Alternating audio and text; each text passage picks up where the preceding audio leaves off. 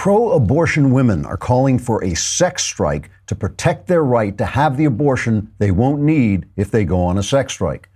The women are protesting the selection of a Supreme Court justice that hasn't actually happened yet, and the decision to overturn Roe v. Wade, which the justice who hasn't been appointed hasn't made. Roe v. Wade, you'll remember, is the famous 1973 decision in which seven justices said, quote, the right to kill your children is protected by the penumbra of the emanations of the, oh, forget it, we just want you to kill children, so go to it, unquote.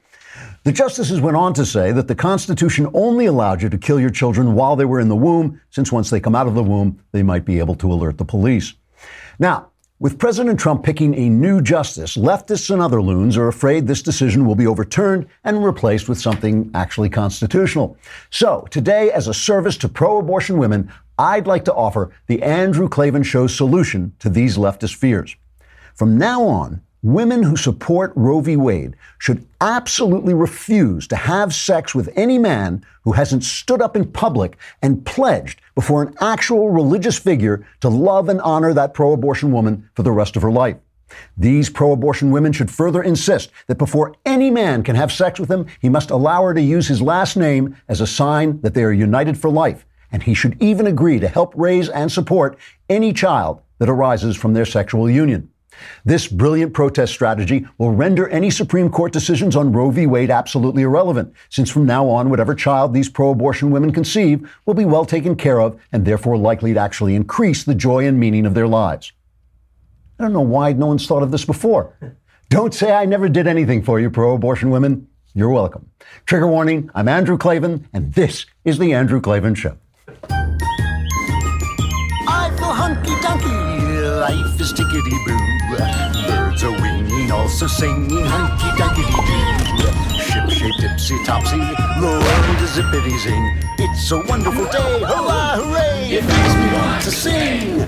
Oh, hurrah, hooray! Oh, hooray, hurrah! That was a great idea. Nobody gives me credit for this stuff. You know, I, am the guy who came up with the one state solution for Israel, where Israel just took over the Middle East. This is my new solution for pro abortion women. Ah, all right. So, from the joy of July 4th to the despair of the Klavanless weekend in a single day. However, before that, we have the show to do. So, we still, we're still on the brink of the Klavanless weekend. And Brad Thor will be with us, one of the great uh, modern thriller writers, and we will talk to him about politics. It should be pretty interesting because he does not like uh, the president of the United States very much. So it's, it's worth hearing. He's, he's a great, Brad is a great guy, but we disagree on this somewhat. You know, it's, it's interesting. Also, we should be talking about my shirt. Everyone is talking about my shirt. Why? Because it looks great and it's incredibly comfortable because it comes from Peter Millar. Peter Millar started out making sports clothes, you know, clothes for golfers and things like that, but now they have branched out and you can get anything. I, this is the, the, second day in a row I have worn one of their shirts. I wore it at my July 4th barbecue because they are incredible. I, beca- maybe because they're built for sportsmen. They're incredibly airy and flexible. You know, you really feel. I'm wearing one now. I think this is called a performance polo. I think that's the name of it. But anyway, it's just really comfortable, flexible, and very airy. And what I really like like about them is they offer they're comfortable, but they really are stylish. You can wear them anywhere. You can wear them in a business meeting. You can wear them when you're relaxing anytime you want. This that I'm wearing is the most comfortable shirt. It is one of the most comfortable shirts I've ever worn, truly. And I can say that about everything I've worn from Peter Millar. And you can head over to petermillar.com slash Klavan and check out some of my Peter Millar favorites and find a few of your own. Be sure to use my link and you'll receive complimentary shipping and a free hat. That's Peter Millar, M-I-L-L-A-R dot com slash Klavan. Peter Millar slash Klavan. You will look good and they are comfortable. They really are. All right. So for a long time, I've been uh, calling on conservatives to pay more attention to culture and the arts and all this because I believe the arts capture what James Joyce called the uncreated conscience of a civilization. We tell stories because they contain more than we understand, more than we know, and some things that can't even be put into words. And for too long, leftists have let the culture slide. They basically, I mean, right, right wingers have left the culture slide and they let leftists distort the image of our conscience in the arts. See, the, the problem is, and the reason I, there's a point to what I'm saying that has to do with July 4th and what I'm, my subject. The problem is art cannot be redeemed by politics, right? It has to be redeemed by artists. It has to be redeemed by crazy people like me. It can't be people saying, oh, art has to say this, it has to say that. It has to be artists who love liberty who make great art. That's the way it works. The arts, as I have written somewhere else, the arts cannot be saved except by those who love them. And that is the point I want to get to because I feel the same way about the country. And on July 4th, from some of the things I heard from the left, I thought it was perfectly reasonable to ask do the Democrats, the second major party in this country, do they love this country? And I think we have reason to ask, and I'll tell you why. I mean, look, when I when you're an artist, when you write stuff, you get rejected a lot. That is part of the, the life you live, right? And I have always, my policy has always been if somebody rejects something, I don't want to hear why they rejected it. I don't care why they rejected it. Because if you don't love my work, you can't criticize my work because you're not trying to make it what it is. People reject things because the work doesn't satisfy them in some way don't tell me about it because you don't love the work. If you buy the work and then say, you know what, this can be better and you can do it better here, or if you love it and you just say, but I've got some criticism, then I listen because then I know you're trying to help me achieve the thing the work is trying to achieve. And I feel the same way about this country. That is why I really distrust. I mean, listen to the difference. Play Barack Obama right after his election. We are five days away from fundamentally transforming the United States of America. Now compare that to Martin Luther King. I have a dream that one day this nation will rise up and live out the true meaning of its creed. We hold these truths to be self evident that all men are created equal. So listen to the difference between what those two men are saying. I mean, think of think of that you just married one of these guys, right? You married one of these guys, and you wake up uh, after your wedding night, and he says to you, you know, I'm going to fundamentally transform you. I'm going to fundamentally transform everything you are. Then you know you've made a tremendous mistake, right? Because this guy doesn't love you. He loves his idea of you. What he really loves is himself. He loves himself and his idea of what you should be. But if you wake up the next morning and the guy says, you know, we're going to have a wonderful marriage, I love you, and I'm going to help you become what you said you want to be. That's what Martin Luther King was saying. He said, live out the meaning of your creed, become the full, enter into the fullness of your own idea of who you are. That is a man who loves his country. And he, unlike Obama, Martin Luther King had every reason to, to not like his country. It was a much worse place then for, for a guy of his skin color. Certainly not what it is today, which is a much fairer uh, nation in that regard. Obama had no, Obama had never had anything, things handed to him because he was brown. I mean, like that was like, that was his whole career was just being given things because he was brown. And yet, and yet he wanted to fundamentally transform the country. And, and, and that is my question. I, I, think that conservatives can make mistakes when they don't want the country to change. Of course, the country should change. Everything that happens changes the facts on the ground, and the country has to change to adapt to the facts on the ground. You know, things things are different. Attitudes change. Uh, you know, technology changes things. A lot of people say, "Oh, you know, birth control ruined the country." Well, it, it may have ruined the country or not, but it changed everything. When a woman can take a pill and not get pregnant, that changes her life, and it changes the life of the sexual life of people you, conservatives have to learn that some things can be adapted to and they can ad- be adapted to in different ways, or or they have to make different arguments than they were making before because the facts have changed.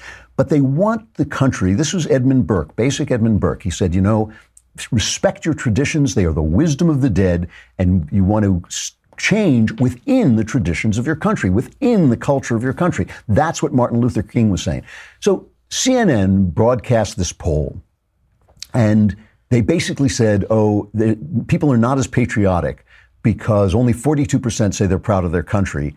And really, what the poll said was 75% of Republicans are very proud of their country, but only, I think it was 32%. Let's, let's hear CNN's report and then I'll comment on it. Is once exploding American patriotism starting to fizzle? Would you call yourself extremely proud to be an American? Not at the moment. I'm sorry.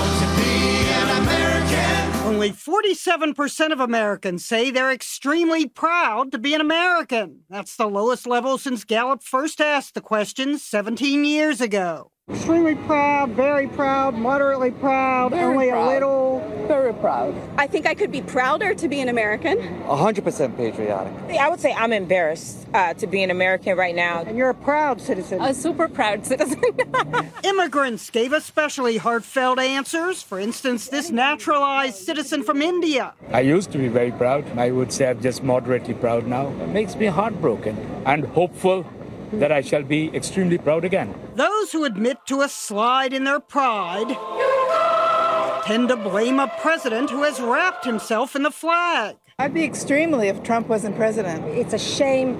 It's disgusting. I'm going to put you in the uh, not at all proud to be an American. Not at all. If I had an You're not at all opportunity, I would get the hell out of this country. Excuse my French. 32% of Democrats told Gallup they were extremely proud, compared to 74% of Republicans. The president's patriotism never flags. Now, I have to say, and by the way, after the, saying the president's patriotism never flagged, they cut to a Saturday Night Live spoof of Donald Trump making fun of him for being patriotic and for loving the flag. I, I think this is a little bit unfair to conflate patriotism with whether you are proud of your country at this moment. So I'm giving the Democrats, Democrat voters, a, a break here. Brit Hume, uh, the great newsman uh, from Fox News, uh, he used to be the special report anchorman, absolutely great reporter, great uh, anchorman. He tweeted this post that the uh, the Post put out a thing saying something like, uh, uh, "Why do Democrats hate America?" And Brit Hume tweeted, "Hate may be too strong a word, but they sure don't love it."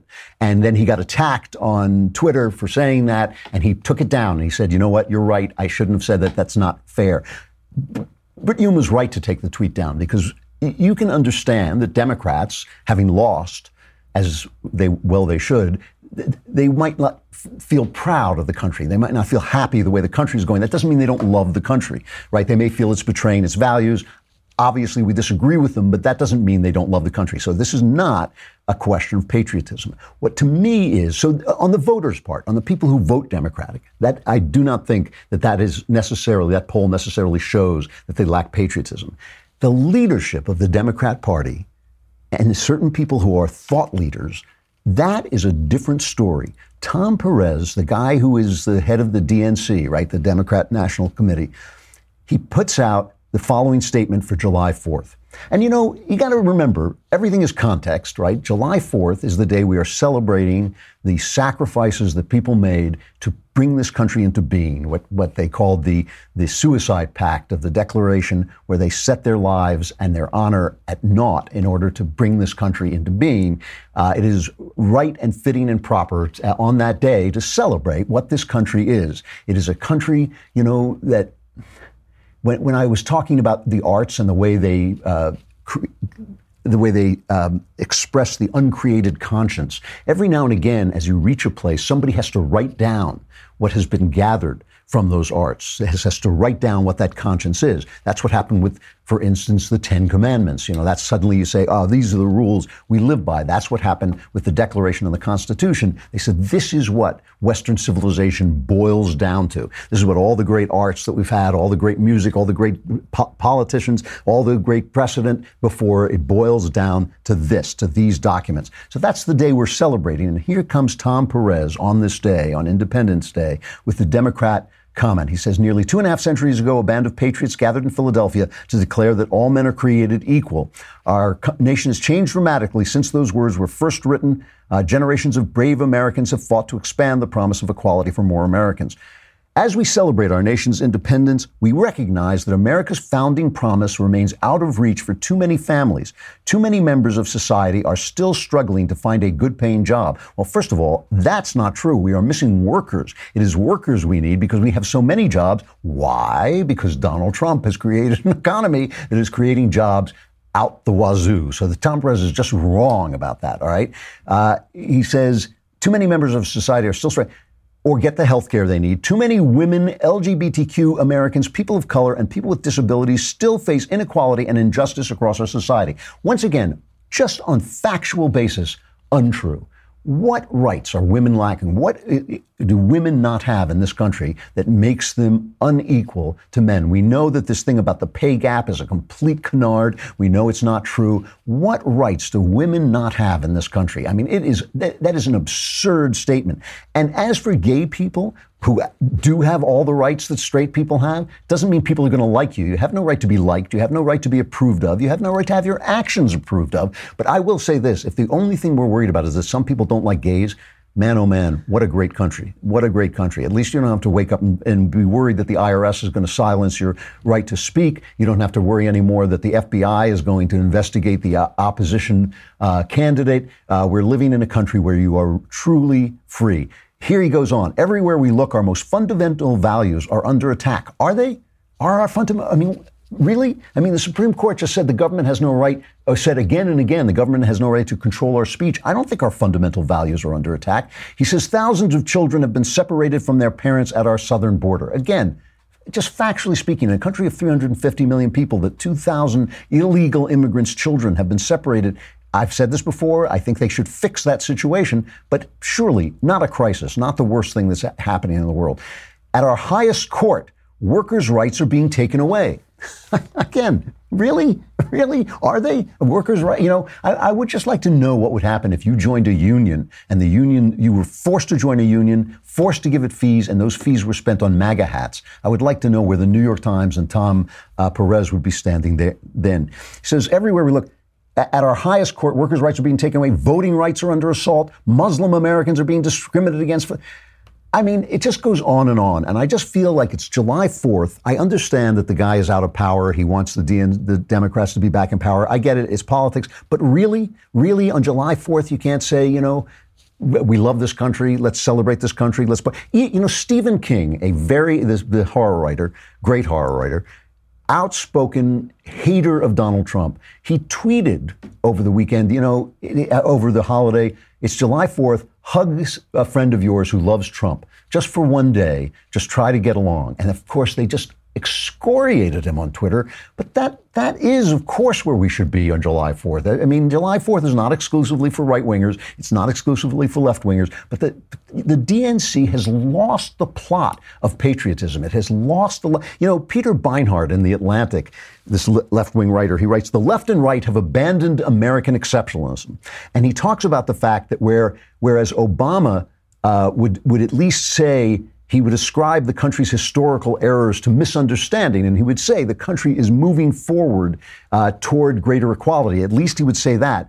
This new woman, uh, what's her first name? Ocasio Cortez, Anastasia. Alexandria is right. Who this this socialist who won the primary in uh, Queens, New York, who is a socialist. She says she depicts American history less as an arc of progress than as a circle in which America repeats rather than rises above its past. Immigration and customs enforcement treatment of people of color, she told The Intercept, continues in American tradition. Quote, the very first immigration policy law passed in the United States was the Chinese Exclusion Act in the 1800s. And so the very bedrock of U.S. immigration policy, the very beginning of it, was a policy based on racial exclusion. And listen to what Tom Perez says about this woman. I have three kids, two of whom are, are daughters. Uh, one just graduated college, one is in college, and they were both uh, uh, texting me about their excitement over Alexandria because you know she really she represents the future of our party. Uh, she ran a spirited campaign. I have great respect for Joe Crowley. Joe Crowley is a good Democrat. He was one of the sponsors of the Medicare for All uh, mm-hmm. bill. He's he's fought the good fight. So she's the future of the party, and she does not love this country. You do not love this country if you think it has been. You know, there was an article. Um, by Lila Attach-Fini, I don't know, in a thing called Broadly, uh, called How to Celebrate the 4th of July When America is a Constant Disappointment. And I really think that this is the way a lot on the left feel. America has always been bad no matter who the president is or was. Since Trump's election, however, the qualities that make America particularly bad, racism, sexism, homophobia, the institutionalized manifestation of each of these, etc., have been emboldened, forcing many people to reckon with the ugly reality of their beloved USA. This is not America, I keep hearing, but the truth of the matter is that family separation, a disregard for black lives, homophobia, and every other incarnation of white male supremacy are exactly what America is made of. Now, here, my point is simply this people like this, I, who cares what they say about America? If you hate it here, first of all, there's a plane leaving every five minutes. I mean, get on it, man. I mean, why, why, why are you sitting around? But secondly, if, if you don't love the place, you don't get to say. If you don't love the arts, if you sit around and say, "Ah, I hate movies, I hate, no, I don't care what you have to say about movies. I don't care how you think they're going to be changed by your brilliance. They're not. You got to love the thing you want to fix. You got to love the thing you want to change. There, look, I think there, th- there are changes that are going to come in America, changes that I think must come, all kinds of things that, injustices that I'd like to see fixed, of course. But I love this country because of what it, created out of the out of nothing, out of out of European out of 2,000 years of European bloodshed. It created an idea. It caught an idea. It captured the essence of the conscience of the West in the Declaration, in the Constitution, and it has been living closer and closer to that those ideals for the last over 200 years. These people, if they hate it, I do not see how they are actually going to change anything. And this, you know, this brings me to something else that's been really bothering me about the never Trumpers. Now, there are a lot of people who didn't vote for Donald Trump, and I thought that they made a mistake. I thought that they made a, a mistake in moral reasoning, that they didn't accept the hard truth that this was a binary choice, that one of these people was going to be president, and that if it wasn't Trump, it was going to be Hillary. That was a fact. Was it a nice fact? Was it a pretty fact? No. In a country where John Adams once ran against Thomas Jefferson, it was not the most pleasant thing to compl- contemplate that Donald Trump was run- running against Hillary Clinton. That did not make me sleep well at night, okay? But that was the fact. That was the world we lived in. You had to make a choice. I believe that people conservatives who did not vote for Donald Trump made a mistake. However, I made a mistake once. I think it was what 1962. I think it was. But, you know, we make mistakes. There, there's, there's, that's not a sin. Making a mistake is not a sin in my religion. What is a sin is when you don't say, okay, you know, that, that didn't really do accomplish what I wanted it to accomplish. Now I'm going to start thinking about what went wrong and how I can go forward there are people who are doing this. I mean, you know, Ben and I had a big disagreement about this. I don't think Ben voted for Trump, and he, I don't even uh, always agree with his balls and strikes attitude because I believe what really matters is the general direction of the country. So if Donald Trump stubs his toe one day, I'm not going to sit around saying, oh, he shouldn't have stubbed his toe. I want to know, is the country going in the direction of more freedom, more constitutionality? I think it is. I really think it is. For all the talk about Donald Trump and how evil he is, I think he is moving the country more in line with its proper governance than Obama did. So I'm happy. I don't have to c- criticize him every day. But I get it. Ben has taken an absolutely honest approach to this. And I just feel that a man has a conscience. He acts on his conscience. He makes mistakes and then he readjusts his ideas of reality. And that's what I feel a lot of guys are doing. Ben, Jonah Goldberg is the same way. I have utter respect for what they are doing. And I do not feel that they should be somehow assaulted. Two of my friends who I really like, John Nolte and Kurt Schlichter, go after non uh, never Trumpers. I mean, in terms, Nolte, who, the next time I see Nolte, I got to talk to him about this. He sends out these tweets where he just calls them these horrible, horrible names. I don't think men of conscience like Ben and Jonah, who Uh, you know, had real problems, and I had real problems with Trump, right? I voted for him because I thought it was a binary situation, and I've said I was wrong even in some of my criticisms of Trump because he's been much better than I thought he was. I, you know, I have no problem with being wrong on occasion. You know that that just happens. I, I just think that you've got to respect good people's conscience. You know, I mean, this is part of it. If they you cannot argue with me that I or Ben or uh, or Jonah don't love this country and aren't trying to get something good for it. I will listen to anything they have to say. Now there are other people like um, uh, Bill Kristol over at um, the Weekly Standard who said he would prefer the deep state to the Trump state, and he has just gone on and on. George Will, another one. I mean, I'm not saying George Will isn't a patriot. I'm just saying that when he listen to what he says, he now says that we should all vote Democrat if you now vote for Republican candidates, you are voting essentially to. You can't pretend there's pluralism. You're voting to affirm this man and his in his leadership of the party, and I believe it's important for the future, such as it might be, of the Republican Party, that a, they pay a terrible price for what they're doing. Are people that you know, like Senator McConnell, are they waiting him out? Sure. Uh, Senator McConnell says, look, I, I, have a job to do, and I can exercise my Article 1 powers in collaboration with his exercise of the Article 2 powers to change the nature of the Article 3 institutions in the country, the federal courts. Uh, Senator McConnell rightly says often, we in the Senate are in the personnel business. It is our job and the powers of advice and consent to shape the federal government. And he proceeds to do that, knowing that uh, the president is not his choice. See, here's the thing. At this point, you know, now that we know that Trump is not Hitler, now that we know that he's not even a Democrat, which was one of the things I was afraid of, that he was secretly going to be a Democrat, now that we know that he is committed to a fairly conservative agenda and is doing a pretty good job pushing some of that forward, uh, not just the tax cuts, but the judicial appointments, the uh, the dial the rollback of the administrative state, which I think is so important to our freedom, and even some of the confrontational attitude he's taking uh, to our enemies and to some of our friends, which I think is working out pretty well so far. If you are telling people to vote for Democrats, I think you're more in love with your own ideas than you are with conservatism. Now, I, th- this is not now we're not talking about love of country. I'm sure George Will loves this country, but I think when you are so in love with your own ideas, we have a right to say, are you are you fighting for your ideas or are you fighting for the country? Are you fighting for the best thing going forward? I think never Trumpers or former never Trumpers have a real role to pe- play in the future of conservatism.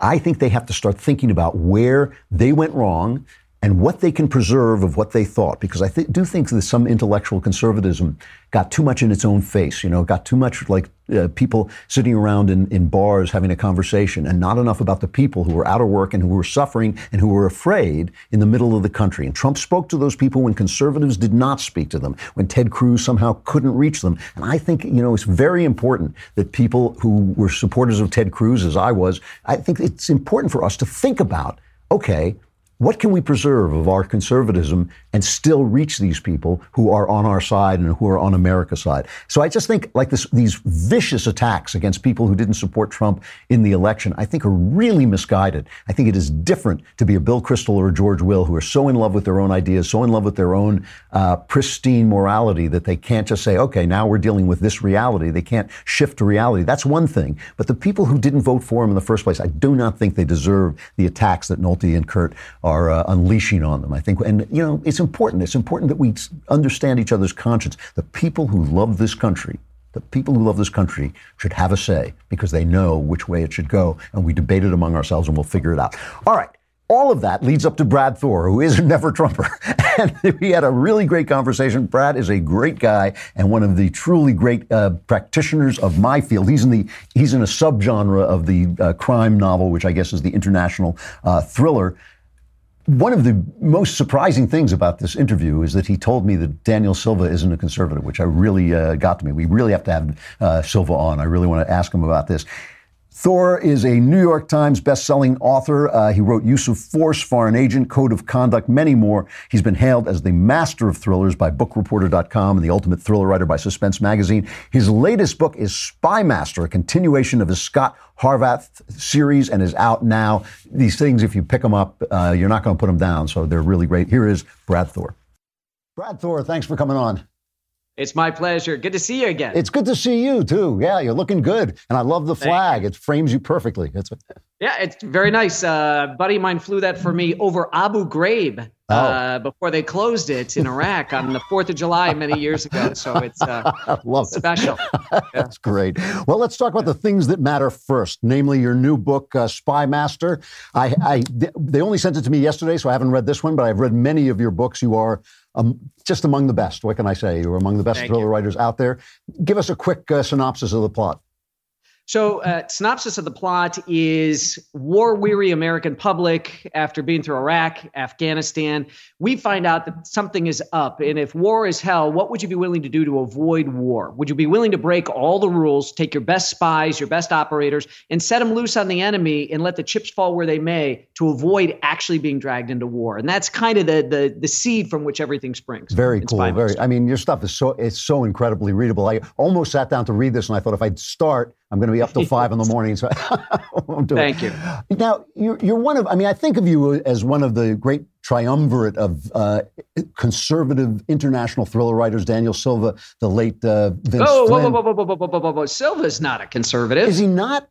No, Silva's no conservative. Oh, okay. Well, I take it back. I, I, unless I am completely wrong about Daniel Silva, and I don't think I am, but I, I, do not think Daniel Silva, from what I from what I understand, is anywhere near being a conservative. Because he's so pro-Israel. I mean, all that guy does is go around killing the enemies of Israel, which is everybody. Yep. So he like he kills Dutch people, you know.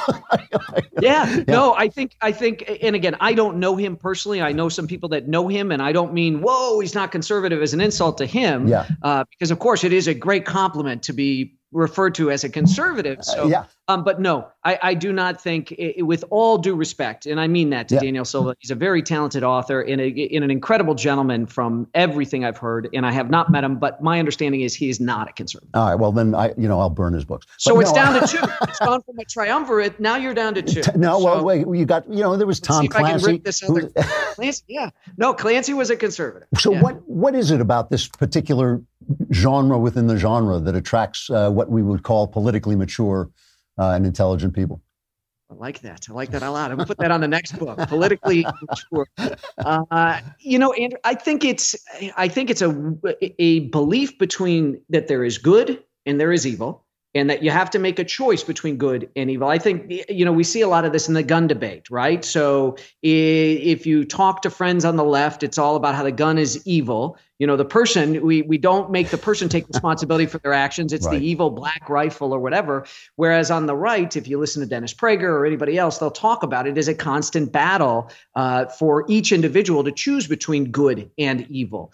Uh, so I, I think the the belief that sometimes you have to do difficult things that involve force uh, in the name of good i think that's uh, you know Sebastian Junger is probably one of the most fascinating people I've ever met on the left as far as authors are concerned because he believes in war.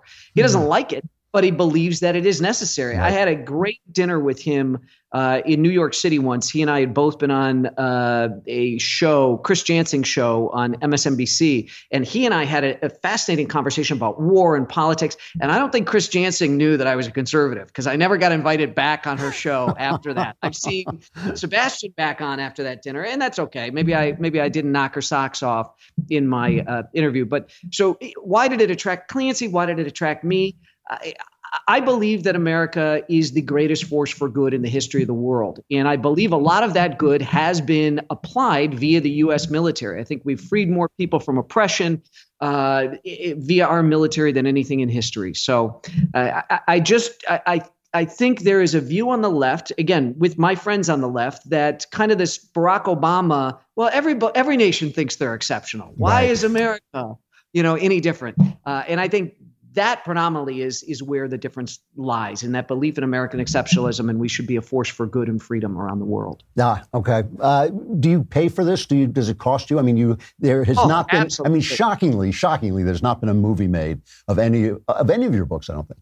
No, no. I mean, you're, you know, between the two of us, one of us has had movies made and stuff, and that's you, and it's not, it's not me. Um, we be, we came very close with the studio uh, in the last few months. Uh, the producers were psyched, huge producers that had big action credits, and uh, they came back to us after setting everything up, and they had run it up to the executive floor, and they go, "Oh, the executives at this if I told you the name of the studio, you'd know it right away. Said, "Oh, that Thor guy. All his books are about just killing Muslim terrorists." And it's not wow. true. I, I, have a lot of that in, but I have a ton of books. I have an equal amount of books that don't have anything to do with Islam. And I always try to balance the bad Muslim guys with a good Muslim person because that's the, the, the ratio. There's more good Muslim people that just want to live in peace and harmony with their Jewish and Christian neighbors and feed their kids and give them a better life than they had than there are those bad guys. So Hollywood, there's a lot of cowardice in, particularly at the studio level. You think in Hollywood, yeah. they want to dictate the culture to us, and it's fascinating because my dad recently gave me a huge bestseller, big New York Times bestseller that he found in his library from the I think late '80s, early '90s, about how uh, Jewish people created Hollywood.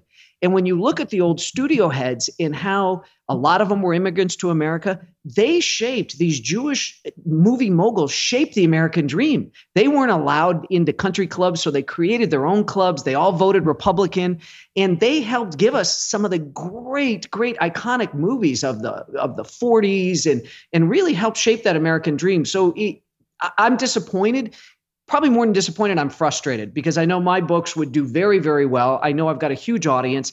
And it's just getting beyond that bias in Hollywood. And I'd love to see President Trump turn his ire from kneeling uh, NFL players and Harley Davidson to Hollywood executives. I'd actually contribute to his campaign. Uh, so, President Trump, if you're listening, I will contribute to your campaign if you focus that laser Twitter account of yours on the on the on the uh, studio heads in Hollywood. You will have my full support for the rest of this term, and I'll work to get you elected in 2020. All right, let's let let us talk about President We're Trump. making news here, Andrew. Yeah. It's gonna be the big block of this interview. Oh man, you you have no idea. So let's let us talk about our, our esteemed president. You're you're not a fan, I would say. That's No, and in fact, before before I came on, I was just thinking about this Harley Davidson thing, where he's threatening to put him out of business with taxes and tariffs. I, it is amazing to me. We complained throughout Barack Obama's two terms that the media never criticized him and his followers never criticized him. Mm-hmm. Well, now we've got a certain group here uh, on our side, right of center, where they refuse to cre- criticize President Trump no matter what he does. So, how is threatening to put Harley Davidson out of business with taxes and tariffs any different than Obama picking winners and losers with Solyndra, where he's offering them government backed loans. It's the flip side uh, of the same coin. And I think we ought to be free as Americans to call out things we disagree with, which has been stunning for me. The tribalism, it's almost like we've got two camps on our side now. There are the rabidly pro Trump people. I don't know any never Trump people. That ended when he won the the the Republican primary. I mean, I was a Rick Perry guy. Uh, Trump won. Down to the end, I didn't think he was going to be a good president. I was worried about a lot of his tendencies. Uh, he was pro assault weapons ban a long time ago. His answers to everything was big government. Tried to use eminent domain to squeeze people out of their private property in Atlantic City.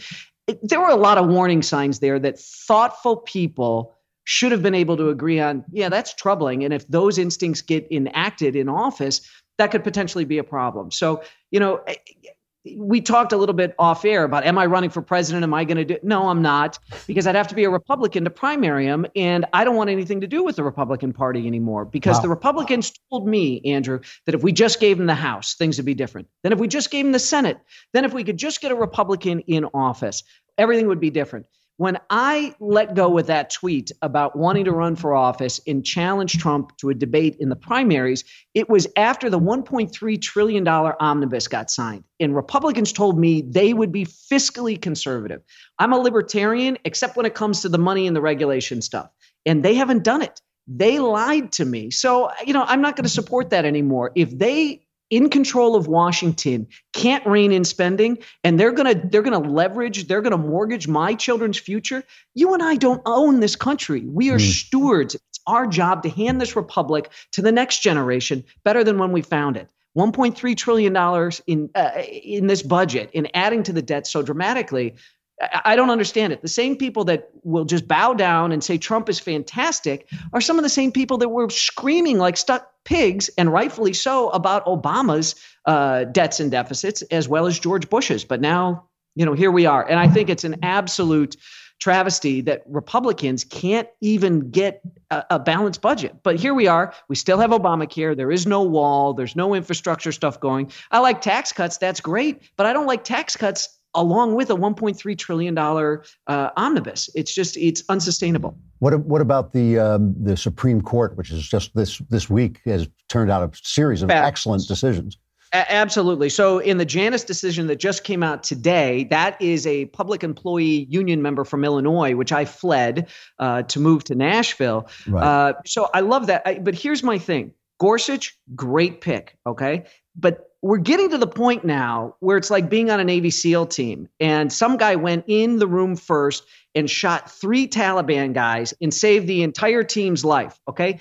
Great guy. We like this guy. We want to go out in the field with him again, but he doesn't get a pass for the rest of his time in the SEAL teams. He doesn't get to screw the commander's wife without jeopardy. He doesn't get to steal from the team fund. One good deed, one good action doesn't buy him permission to do whatever he wants going forward. You know, this idea that there shouldn't be due process for people with their firearm rights. There's a lot of stuff that I don't like, but, you know, heaven forbid you say it now. We're so divided, even on our side, that it's just you know, I've kind of thrown up my hands with Twitter because it's just this big echo chamber and uh, it's so vitriolic. It's it's troubling to see um, conservatives in the past actually didn't worship their leaders. They were even Reagan. They they ham, they uh, hounded him throughout his years in office when he didn't follow the conservative line. And there is a lot of that on the Trump side. I, I I'm amazed he's doing. I think he's doing a terrific job. I really do. Except I agree with you about the spending, but I think he's. I'm shocked because I hated the guy. I still don't like yeah. the guy, but I think he's doing a good a good job uh, on in certain areas. Yeah. And you've got yes, I agree. And you know, I'm I'm all in the call balls and strikes, right? So mm-hmm. I was on Fox with Dana Perino when ISIS was just getting crushed, and I'm like, great job. And then he he sent out a tweet, Brad Thor, Dana Perino, thank you for saying great job. And I'm like, that's the fair thing to do. The first strike he did on Syria, the the very targeted uh, missile strike, was excellent. So uh-huh. he, he can do good things, but you know, eh, eh, he's playing to this 35, 40% base of his and the job of a leader is not just to support a small group. He represents all of us in the United States. And I really don't see any effort to bring us together. He's almost like a, a, wrestling, a WWE guy, where unless he's demonizing and vilifying somebody else, he can't he can't um, eh, articulate himself. So it's always got to be I stand in opposition to this. The Democrats suck. This, that, the other thing. Instead of you've got an incredible bully pulpit there. And I think he should be working harder, particularly with as vitriolic as things are, to bring the country together. Doesn't mean you can't advance an agenda, but he's not really a leader. You can't run the country like you do a family grocery store. You're the top of the org chart, maybe in the Trump organization, and you can tell people what to do, tote that barge, lift that bale. That's not really leadership. That is dictating as the boss. You can't fire me. Okay. I'm a citizen of this country. You can't fire me. And you can't fire my Democratic uh, neighbor we you should be working as a leader to move the country forward. And andrew you know this. There's so much more that unites us than divides us. And yet here we are becoming further and further divided. And guess what? The shoe's going to be on the other foot. There's going to be a democrat in there. And the democrats are going to have control of both houses uh, of, of congress. And we will have nobody to blame but ourselves because we didn't behave better while Trump was in office and Republicans controlled everything. Uh, the well, chickens, as Reverend Wright says, are going to come home to roost. I have to ask you this: you did you left Chicago yep. for Nashville? Yep. Nashville is one of my favorite cities in the world. I published with Thomas Nelson down there for a while. I just I just love that town.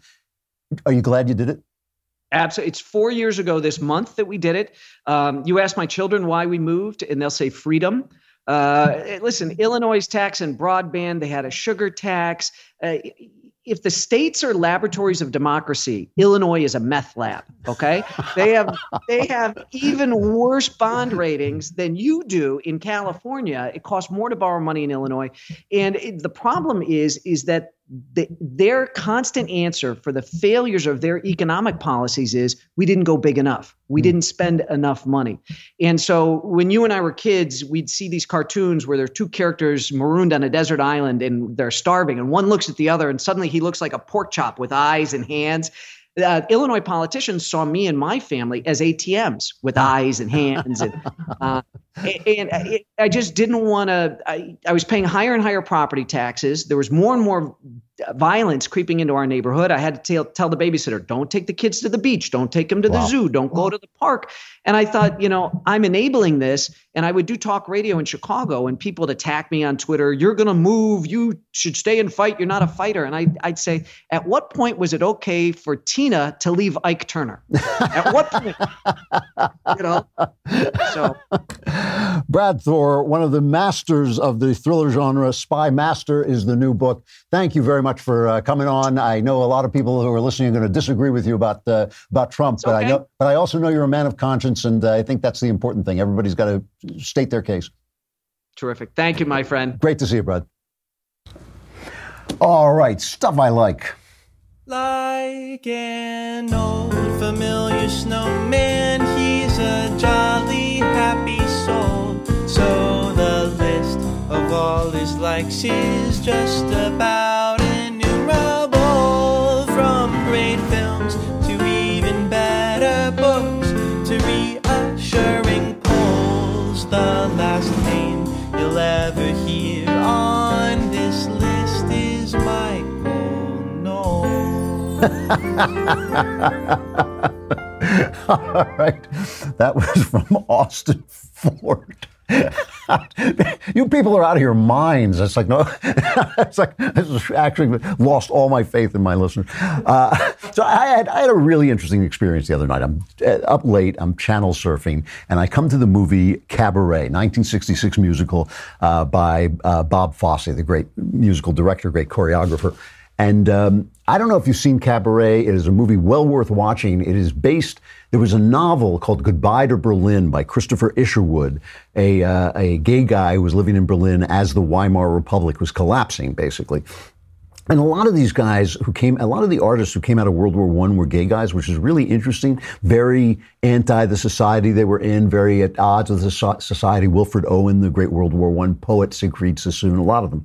And uh, and Isherwood charted in this story a um, it's a novel, but it's a, based on a true story uh, about this woman Sally Bowles, who's a singer at the Kit Kat Club, and it became a play called I Am a Camera, and it then became the musical by Kander and Ebb Cabaret, and they made it into a terrific movie. I, I, had a personal, I've told the story in the air before, but I'll tell it again. It's a good one. I, I, had a personal relationship to it because when I started out as a mystery writer, one of the first people to give me a blurb was the excellent mystery writer, uh, Sarah Caudwell, the now late Sarah, Sarah Caudwell. And she was, so we became friends. And she was an English woman. And when I moved to England, we became really uh, drinking buddies at times. She was a genuine eccentric. She may be the single most eccentric person I ever met. She smoked a pipe. She wore these glasses that were so thick. I mean, I, I always kind of assumed she was gay, but she was always fi- getting these incredible crushes on men. She was not the most attractive, physically attractive person on, in the world. And she had a voice like a sergeant major. You could not, for the life of me, I could not understand half of what she said. So she would say, Drip! And meet me there? And I would go, I have no idea what you just said to me, but I guess I'm, I guess we're going drinking somewhere. And Sarah Caudwell, who was uh, related to um, Alexander Caudwell, who was the famous left wing, she herself was very left wing. She would get so upset when she would hear me talk politics. She'd say, Drew. She had to bark, and I like go flying off the back of my chair. But there, it's a big lefty family. Olivia Wilde, I think, was Sarah's, uh, the, the actress was Sarah's great niece, I believe. But her, her mother, Sarah's mother, was the real Sally Bowles. Sarah's mother was the woman on who, on whom Sally Bowles was based. And she never saw Cabaret because her mother hated it because she said it wasn't fair to the people there. They were just scratching to make a living and it showed them as being decadent when they weren't decadent. They were just trying to make a living in a very tough economy. And so it, when I lived in, in London, Cabaret was put on at the Donmar Warehouse, a very famous uh, uh, kind of offbeat theater. And Jane Horrocks, a very, very talented singer, actress, and Alan Cummings, who has since gone on to become, you've probably seen him in The Good Wife. He's a big actor now. Uh, Alan Cummings played the MC, and Jane Horrocks played Sally Bowles. And we took, I, I called up Sarah and I said, I'm going. Do you want to go? And she said, Yes. And it was set up like a nightclub where you sat in the actual nightclub as in the Kit Kat Club as the play was going on. And Sarah sat through that play and she wept the entire time. She just sat there and wept for her mother the entire time we were there. And afterwards went up to Jane Horrocks, the actress. Uh, I went up to Cummings because he gave such a great performance. I told him what a great performance he gave, and he kind of sniffed at me. He wasn't that nice to me. But uh, but she went up to Jane Horrocks, and Horrocks was so lovely to her. It was very hard to under. It really was under, hard to understand what Sarah was saying half the time.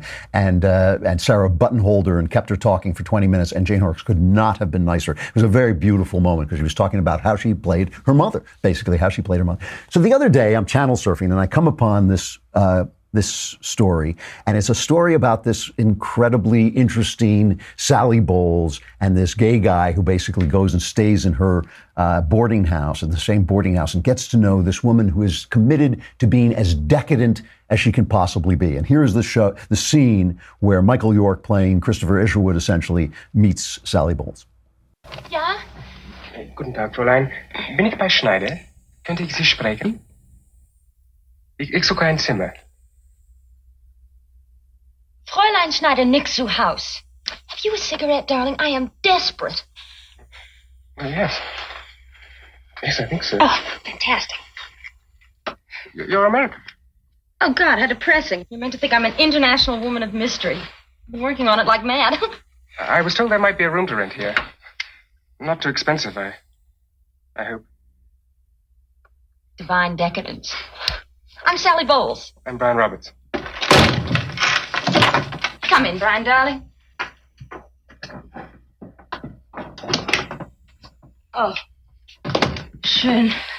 English and cigarette. Oh, God, I've even begun to think of German. How long have you been here? Forever. How long is that? Almost three months. It's the most marvelous boarding house. Marvelous lodgers. Everybody's broke, of course, but who isn't these days? And she's so impressed with her own decadence. They're so impressed with the fact that she sleeps around. She's so impressed with the fact that she knows gay people. She's so, in fact, impressed with the fact that she knows transvestites and that they're living in this club. And of course, we know that the Nazis are moving in and the society is doomed. And what got me is I was channel surfing late at night and bumped into this movie, which I've seen like three times, and I've seen the play once, was how their decadence is nothing compared to the way we live in America today.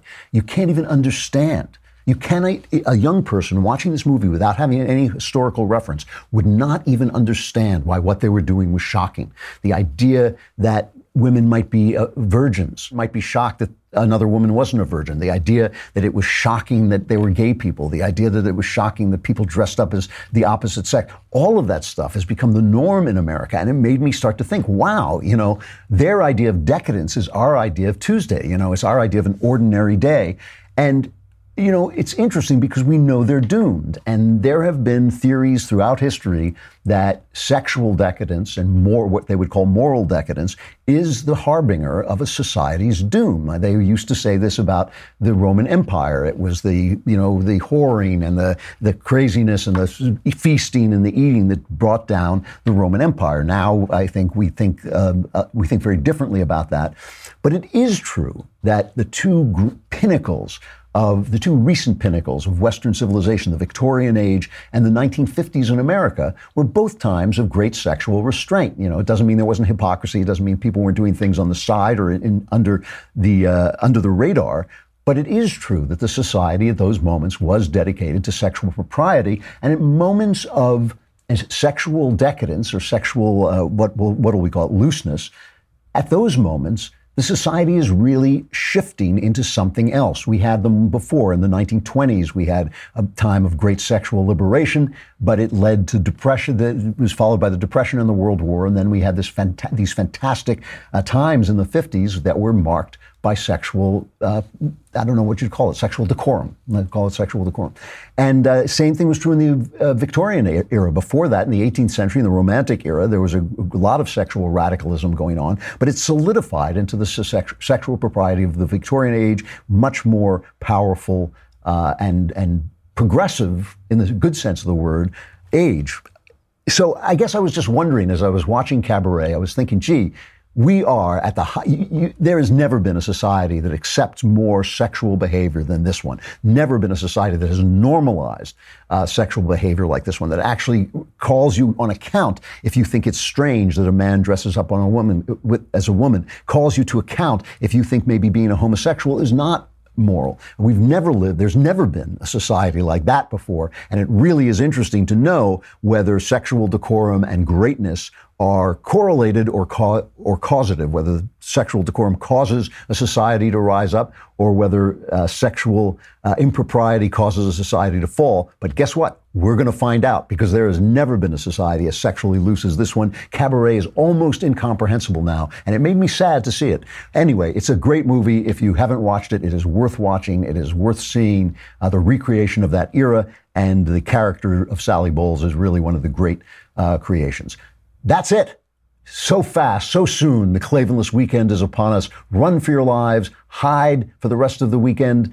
Come back when you, uh, if you survive, and I will be here on Monday. I'm Andrew Klavan. This is the Andrew Klavan Show, and here is Cabaret. What good is sitting alone in your room? Come hear the music play. Life is a cabaret, old chum. Come to the cabaret. Put down the knitting, the book, and the broom. It's time for a holiday. Life is a cabaret, old chum. Come to the cabaret. Come taste the wine, come hear the band, come blow your horn, start celebrating. Right this way, your table's waiting. What good's some prophet of doom to wipe every smile away? Life is a cabaret, chum, so come to the cabaret.